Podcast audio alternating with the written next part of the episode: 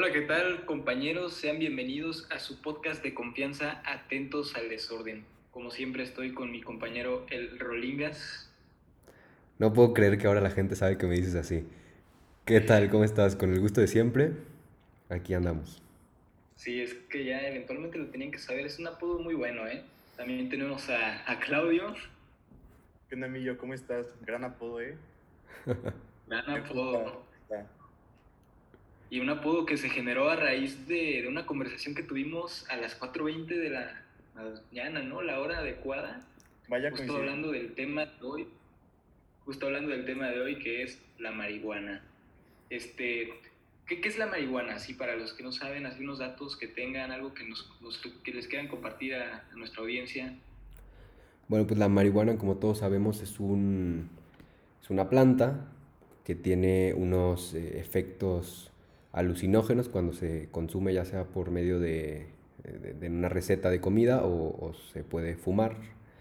Es muy popular en algunas culturas, eh, también se asocia mucho a movimientos sociales y hay un estigma muy fuerte en, en, su uso porque se asocia a veces con el vandalismo, con personas improductivas, eh, se relaciona con el crimen y hasta cierto punto es, es cierto que eh, como es ilegal su, su, distribución, pues hay, hay eh, asociaciones criminales que la trafican. Entonces esto pues claro que le crea problemas al Estado y a la sociedad. Eh, se representa el 60% del mercado de narcóticos y en países, por ejemplo, como Estados Unidos, que de esto hablará Claudio eh, a continuación o después en algún momento, pero el, el impuesto que se le pueda poner a, a esto a nivel federal tendría un, un, ingreso para el Estado de 8.7 billones de, de, dólares. Entonces es un tema muy fuerte por las implicaciones que tiene en seguridad, en las libertades individuales también y por supuesto en, eh, pues sí, en esos dos temas. No, no, sé por qué iba a agregar uno más. Sí. sí, claro, la marihuana pues es una droga, tal cual, porque tiene una sustancia que es el THC, que tiene efectos en el sistema nervioso. Este, se puede fumar, se puede ingerir, se puede beber. Fumada este, es un poco más rápido. Cuando ¿Se puede beber la marihuana? Pues según esto sí. ¿Es en serio? Wow, mira, no sabía. Pero tiene que pasar primero por, el, pasa primero por el sistema digestivo y por eso tarda un poco más. Uh -huh, claro. Perdón, te interrumpí, ibas a, a comentar. También, sí, pues se ha asociado con muchos movimientos sociales. Los jóvenes, yo creo que es una droga que hoy en día pues es muy común, ¿no? A pesar de que todavía no es legal al 100%, es algo muy común escuchar que gente cercana a alguna persona ya tiene mucho tiempo siendo así, fuma marihuana o le gusta fumar marihuana de vez en cuando. No es algo nuevo, pues, en la sociedad mexicana. Yo creo que ya no es ni siquiera ni un tabú para las nuevas generaciones. Sí, claro, como que sí, se, hay un enfrentamiento mucho mayor con las generaciones eh, de arriba, más que con las nuestras o la de abajo.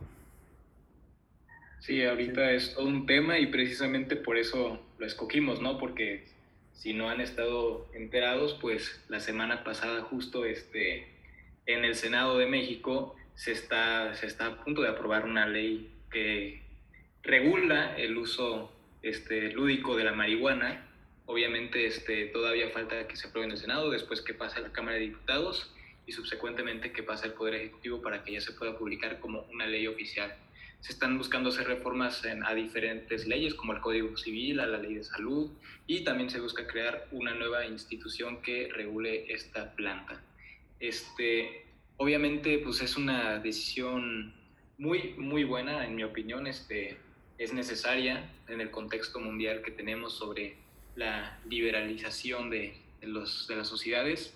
Este, así que no sé, no sé qué piensan ustedes, este, ¿qué, ¿creen que la, que la marihuana ya es un buen momento para legalizarla aquí en México? ¿Estamos en el momento correcto?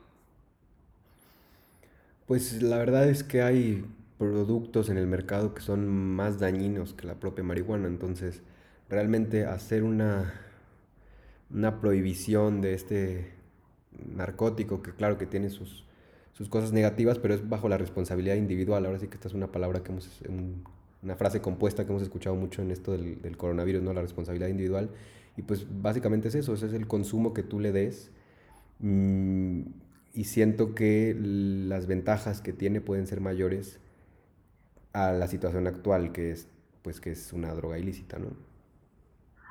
Sí, yo creo que sí, aparte, la ley que quieren hacer va más enfocada al uso individual, o sea, no te van a dejar tener, obviamente, 50 plantas de marihuana en tu casa, vas a poder tener de 6 a 8 nomás y el ministerio va a poder ir a checar en tu casa que estés consumiendo solamente lo que tiene registrado. Nomás te van a dejar tener también 27 gramos y de 27 a 200 gramos vas a pagar de 200 pesos, de, perdón, de 5.200 a 261 mil pesos de multa. Más de 200 gramos te vas a la cárcel.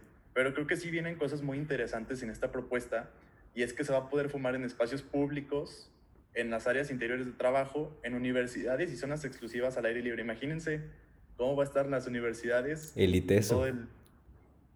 Las escuelas públicas van a, van a gozar.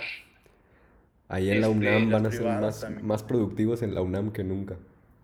Sí, casi casi que podíamos este, hacer que, que, grandes, grandes metrópolis que tenemos en México se puedan convertir en Ámsterdam, ¿no? Y precisamente hablando de Ámsterdam, que es uno de los casos de éxito que hay sobre la legalización de la marihuana, yo creo que es este, es bueno que, sepamos algunos casos de éxito que han tenido este tipo de leyes sobre la legalización de las marihuanas. Este, ustedes tienen información al respecto, ¿no? Sí, sobre todo el, caso portugués es muy interesante y no es específico de la marihuana, pero em, claro que le, tuvo, un impacto en esto porque es el primer país del mundo, fue en ese momento, mm, y eh, en este momento no hay otro tampoco, que en el 2001 despenalizó y legalizó prácticamente todo, todas las drogas.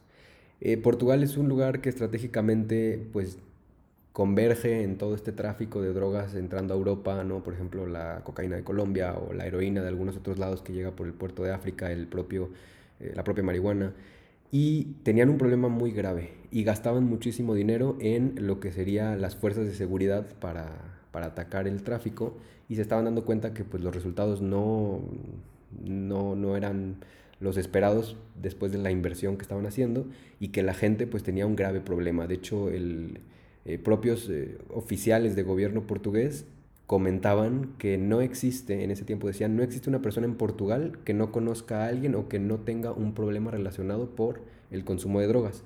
Con la despenalización pasó algo increíble que quizá algunos, algunas personas o países no hubieran esperado, que bajó totalmente el consumo de las drogas, la gente sabía que no se iba a ir a la cárcel por decir que era drogadicto, entonces buscaban ayuda, entonces la, la rehabilitación fue mayor, eh, los índices de violencia. Fue, es un caso de éxito maravilloso que pueden investigar más a fondo, como siempre les decimos, y eh, que también humanizó este proceso ¿no? de, de, ver a las personas no como criminales, pero como pacientes, y también de darle libertad a la gente que quería usarlo pues recreativamente. Ya dejo de hablar para que Claudio comente. Es, es muy interesante ver cómo es el caso en diferentes países, porque mientras en muchos países occidentales como puede ser el nuestro, como Estados Unidos o como Portugal, están optando por una política más libre, por una política sin ningún tipo de prejuicios ante las drogas y más como liberal. Rusia, por ejemplo, el 23 de noviembre Putin acaba de aprobar la Estrategia Nacional de Política Antidrogas hasta el 2030. O sea, ellos hasta el 2030 no van a haber ningún tipo de despenalización ni siquiera. Y dijeron, la expansión del mercado global de drogas es una amenaza a la seguridad nacional. O sea, para ellos el tema de las drogas va mucho más allá de un tema de salud, sino también es algo de seguridad. Dicen, ¿qué va a pasar con el, con el sistema de drogas internacional y qué va a pasar con Rusia después? Y ellos dicen que legalizar es desestabilizar el sistema y el control de tráfico de drogas. Entonces, Rusia también ahí marca una pauta y va a ser muy interesante ver cómo va a responder ante un mundo que está totalmente liberalizando ese tipo de sustancias. En Estados Unidos, pues es otro caso. Desde 1970 ellos la gente ha estado haciendo presión social para que se empiece a, a, poder consumir esa droga de, de, uso lúdico y ante todos. Y por eso, mientras Estados Unidos es consumidor, México es productor y estamos conectados en ese aspecto sí o sí, por lo que no podemos tener un marco jurídico diferente y Estados Unidos lo que haga, nosotros lo vamos a tener que seguir. Lo más probable es que México también empiece poco a poco a quitar este tipo de barreras que encontramos actualmente a las drogas, no solo la marihuana, probablemente después a otro tipo de drogas. Obviamente es importante que este tipo de, legalizaciones, de, leyes que se busquen hacer para este tipo de sustancias que son un poco nocivas para la salud, pues tengan un enfoque multidisciplinario, ¿no? Tenemos que tomar en cuenta la seguridad, tenemos que tomar en cuenta la sociedad, tenemos que tomar en cuenta la economía, obviamente, porque pues aquí en México, como ustedes saben, pues hemos estado metidos en un problema con la lucha contra el crimen organizado precisamente con aquellos que producen y distribuyen este, eh, distintos tipos de drogas, ¿no? Entonces, este, obviamente, sobre todo el aspecto de seguridad y de, y de distribución de, marihuana, pues se podría tocar, por ejemplo, para, para ya, ahora sí, liberalizar la marihuana, pues tocarla en el Tratado de Libre Comercio que tenemos con Estados Unidos y Canadá y diversas este, cosas que también se pueden hacer, ¿no? Entonces, este, yo también les quería preguntar a ustedes, este, ¿qué cosas, qué cosas les podríamos este, aprender a los casos tanto de, de Rusia y de Portugal, que como hemos visto, pues han sido, han sido pioneros para, para este, este, tipo de liberalizaciones? Pues eh, evidentemente se aprende de el, el, paso este demuestra que los gobiernos eh, en otros lados con serios problemas, son capaces de reflexionar que si la situación no se ha solucionado con las estrategias que se han llevado a cabo, pues puede el Estado decir, muy bien, vamos a probar otra cosa. ¿Por qué? Porque le debemos y le tenemos esta responsabilidad a la sociedad y a la gente que tiene también tanto problemas de adicción o que consumen responsablemente eh, esta droga. Yo sinceramente no estoy a favor de una legalización de la marihuana como uso lúdico, sí como uso medicinal, pero no como uso lúdico porque vi por ejemplo un paper muy interesante que se llama este, el efecto de la marihuana en, en escolares adolescentes, que lo, lo voy a compartir en Twitter para que le den una leída. Y es un estudio que se hizo entre 40 consumidores excesivos de marihuana que estudiaban y otros 40 no, no consumidores y después como de un mes se les hicieron test neuropsicológicos y este, del neurospect y los resultados fueron que aquellos que consumían marihuana tenían problemas de atención, problemas de aprendizaje, problemas de concentración, de jerarquización de información, de retención de información y de memoria visual. Yo creo que si tú legalizas la droga, y un decir, no, no encontré ese dato, pero si la, si la consumen, por ejemplo, 100 personas, va a haber un porcentaje de esas 100 personas que sí o sí se va a hacer adicta. Entonces, tienes que tener detrás de esa iniciativa una estructura de salud y un sistema de salud público que pueda responder a esa demanda que se va a generar. Y no creo que México en este momento lo tenga, sin embargo lo tenemos que hacer por un tema geopolítico con Estados Unidos sí o sí. Yo creo que mm, en, en esto que comentas, Claudio, eh, yo, por ejemplo, estoy a favor de la legalización como uso recreativo, lúdico, eh, la legalización en, todos los aspectos de esta droga, mm, no porque la use, ¿no? Y, realmente que esté legalizada o cuando es ilegal, que no es tan difícil conseguirla, o sea, todos sabemos que está, que se mueve, no cambiaría eso mi, decisión, pero siento que con la legalización la información que va a haber y también el impulso a, a des, Ah, bueno, ya me trabé, pero prefiero no decir la palabra, pero saben a lo que me refería. O sea, quitarle el prejuicio. Me hubiera dicho eso y no hubiera quedado en ridículo. Em, entonces, cuando se le quita el prejuicio a esto, también la gente investiga más por su cuenta y consigue em, una reflexión y un equilibrio entre si lo quiere usar, cómo lo quiere usar. Mm, así lo veo yo. Y siento que económicamente también sería, pues, eh, una recaudación fiscal muy importante.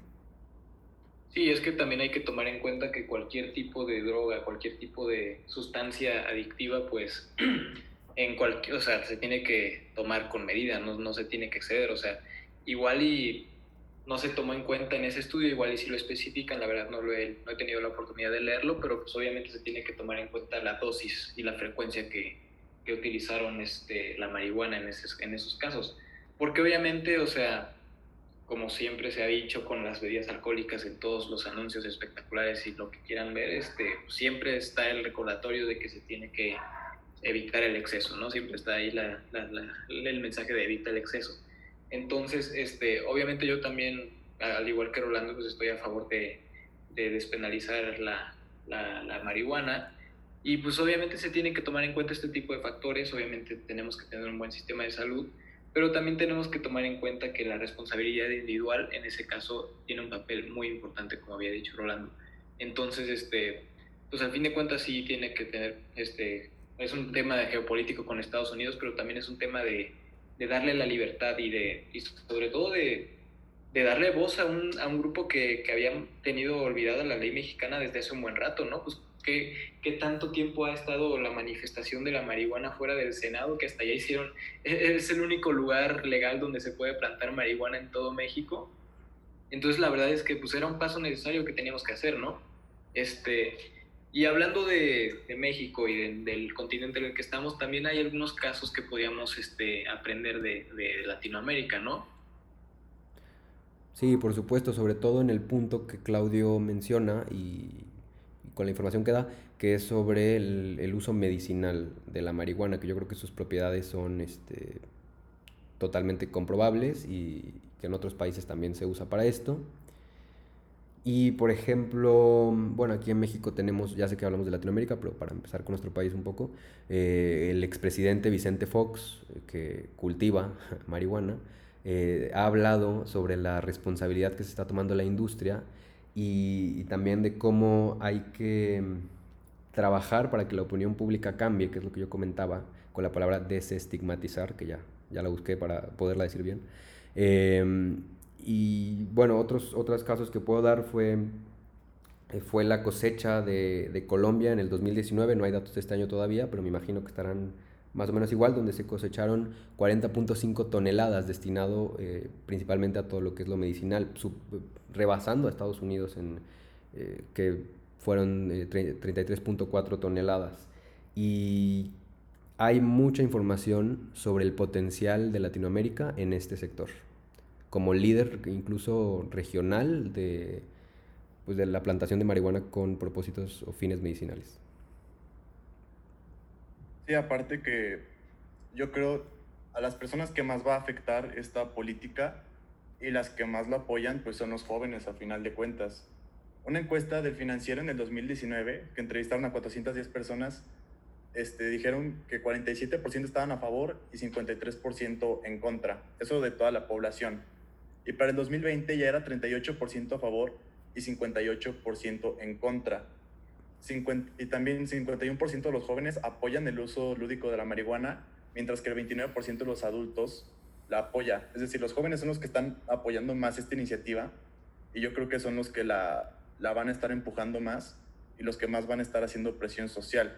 También van a ser el grupo más afectado porque, por ejemplo, en el 2011, solo un 2.4% de los jóvenes entre 12 y 17 años había dicho que había probado la marihuana. Para el 2017, ese porcentaje incrementó al doble, ya fue de un 5.3%.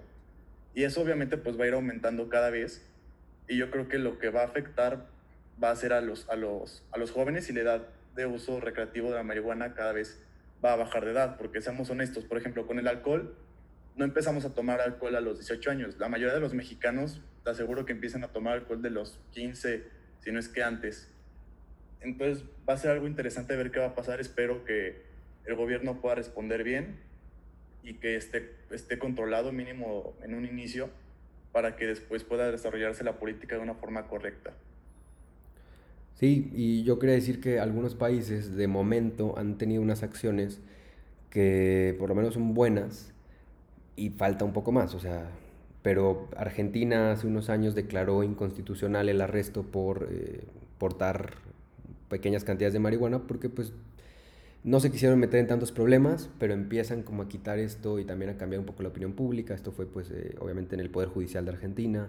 Y también decir que eh, hace cuatro años en Chile se abrió la granja medicinal más grande de marihuana de Latinoamérica. Entonces vemos que por qué en Latinoamérica poner los problemas, eh, más bien, ¿por qué no quitar los problemas que, que trae pues, la criminalización que resulta en tráfico, mm, cuando realmente muchas de las eh, de los cultivos son exportados eh, y ya después otros países disfrutan de, las cosechas que acá cuestan literalmente vidas.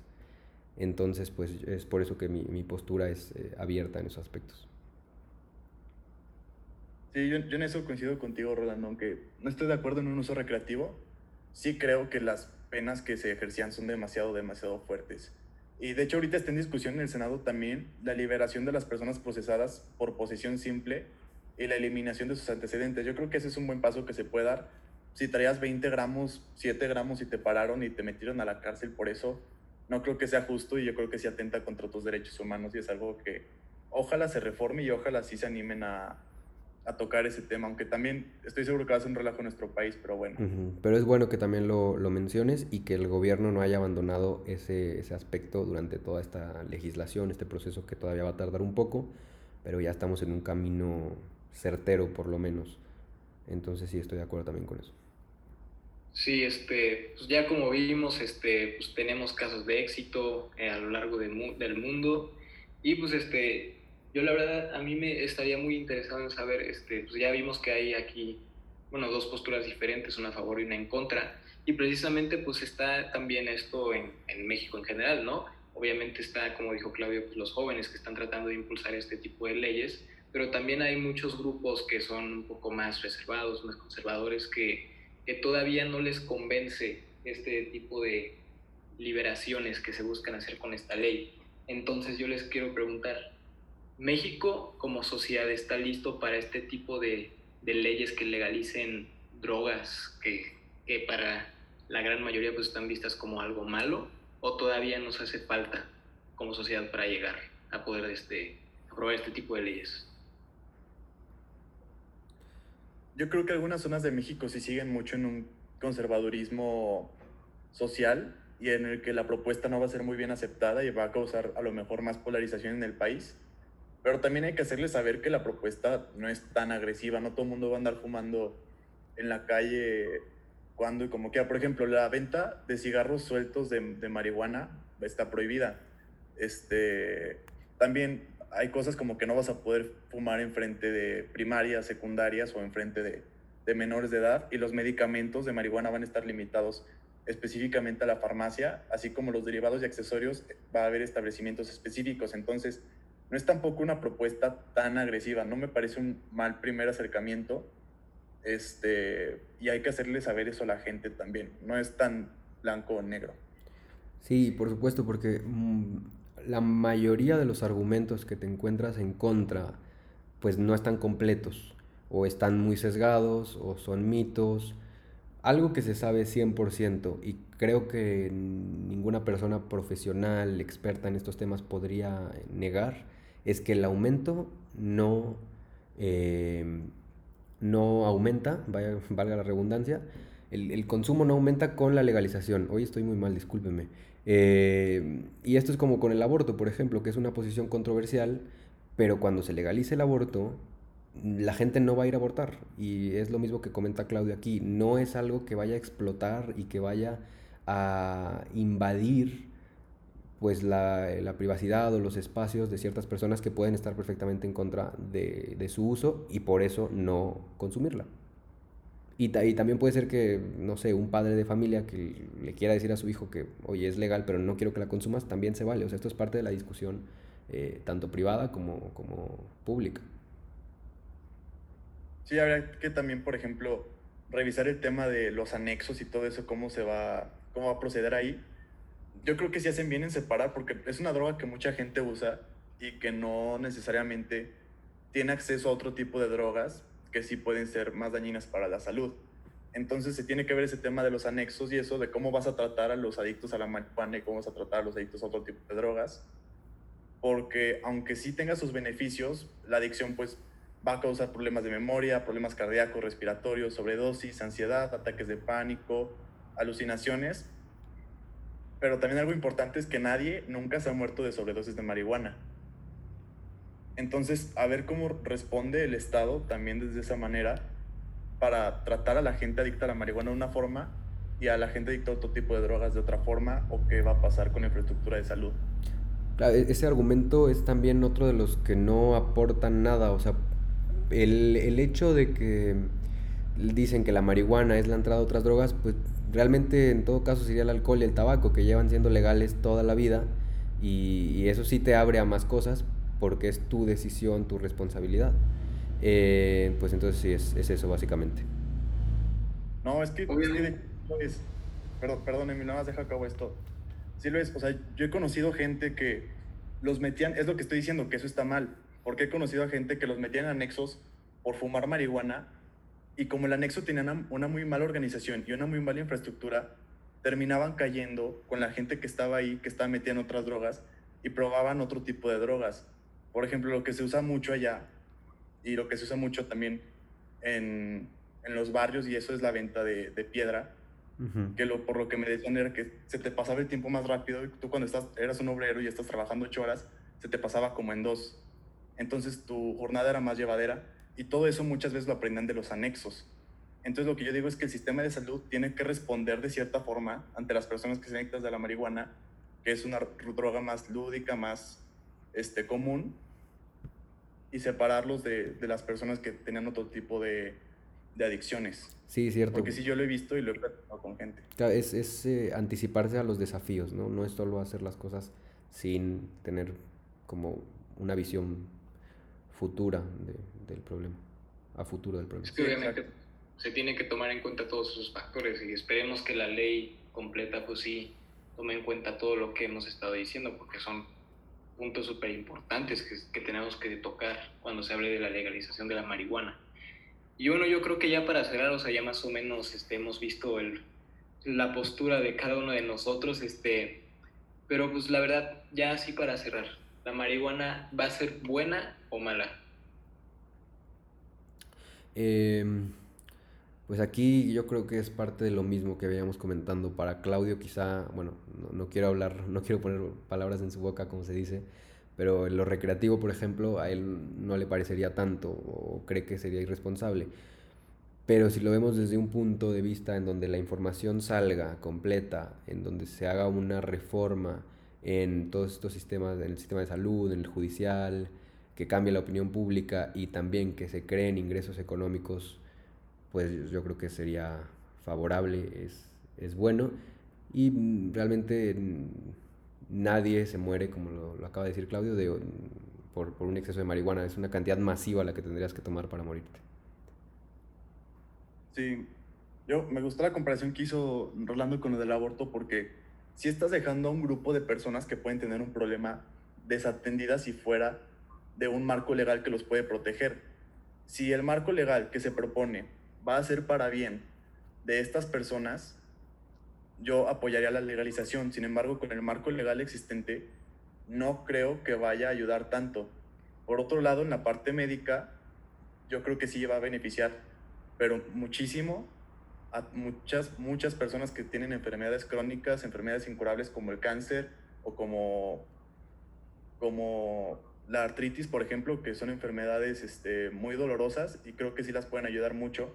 Bien ahí, la otra parte no me convence el marco jurídico, pero habrá que ver qué pasa. Sí, y... Es cuestión de aprendizaje. ¿Ibas a decir algo, Rolando? Sí, o sea, iba a decir que políticos de Colombia, de países centroamericanos, de México, lo que se han dado cuenta es que ya la guerra contra esta droga no da resultados y quitarle el control a, a, los cárteles va a lograr que con la legalización pues el producto por lo menos no genere violencia. Es otro aspecto muy interesante también. En seguridad pública. También hay que quitar el tabú de que la marihuana es mala, o sea, la verdad es que yo tengo muchos conocidos que la consumen obviamente de manera controlada, no, no se excede porque obviamente como todo pues en exceso es malo. Este, y pues al final, o sea, como dijo Claudio, o sea, no mata a nadie y aparte es una droga muy noble, en cierto modo, pues, porque, o sea, por ejemplo, algo que, como dijo Rolando, pues, no ha sido prohibido en gran parte de la historia de la humanidad, que es el alcohol, sea, que normalmente casi todos lo toman a cantidades un poco desmedidas, pues sí podemos ver que tiene un efecto muy contraproducente en las acciones que, que uno hace, ¿no? O sea, pues, hay muchas, muchas personas que se ponen locas, hay muchas personas que, que dicen verdades que, que no quería que, que, supieran, o sea, es, es, algo muy contraproducente, incluso pues han habido muchísimas muertes a causa del alcohol. En cambio con la marihuana, pues como ya lo dije, es algo muy noble. Este, pues, eh, pues cuando la consumes, bueno, a mí me han dicho, porque yo, yo todavía no he tenido la oportunidad de probarla, pero a mí me han dicho que, que pues lo único que te hace es relajarte, o sea, que te, como que te deja entrar a un pequeño viajecito que, pues, que está padre, que, que en realidad, o sea, si, si, si estás nervioso obviamente no te va a ayudar a que lo lleves bien, pero o sea, de todos modos, este, si lo sabes llevar bien, pues te la, o sea, te la vas a pasar bien, o sea, es una experiencia bonita que, que obviamente no, no, tiene repercusiones. Entonces yo lo que quería hacer con estos comentarios es romper el tabú de que la marihuana es mala, porque no lo es. En todo caso, pues es lo que las, algunos, algunos grupos quieren verlo así, pero pues no. Y obviamente cuando se legalice y si se hace bien con todos los temas que hemos hablado en este episodio, pues obviamente va a ser favorable para la economía y para la seguridad de México, que obviamente pues como ya lo mencionamos, pues ha sido muy tocada la, seguridad por la, el combate a las drogas, así que pues hay que tomar en cuenta todos estos factores para que sea, para que la marihuana de verdad sea algo que mejore, pues ahora sí que pues, el bienestar de la sociedad. Así es, bueno, claramente sí, Millo aprueba. Como recomendación, cualquier tipo de droga, como la florecita de Tebasteca, este... de Televisa, de Televisa intenta, si la vas a probar, hazlo con medida, hazlo con cuidado, este, pero de preferencia pues no, no hacerlo y no incites a, hacerlo, que es una decisión libre, que sea una decisión consciente y que sea algo que, que no se convierte en un vicio. Pues. Por supuesto, la presión social es mala. La presión social es mala. Pero bueno, yo creo que esta va a ser una muy buena manera de cerrar este episodio. Espero que les haya gustado. Hablamos de un tema muy relevante y que yo creo que les va a gustar mucho y rompimos muchos tabús también. Este, ya saben, síganos en nuestras redes sociales, arroba atentosmx. Este, ¿Algo más que quieran agregar, compañeros? Todo bien. Hasta luego, que estén, que pasen una buena semana. Exactamente. Y bueno, este, pues ya, como ustedes saben, siempre estamos atentos al desorden. Nos vemos.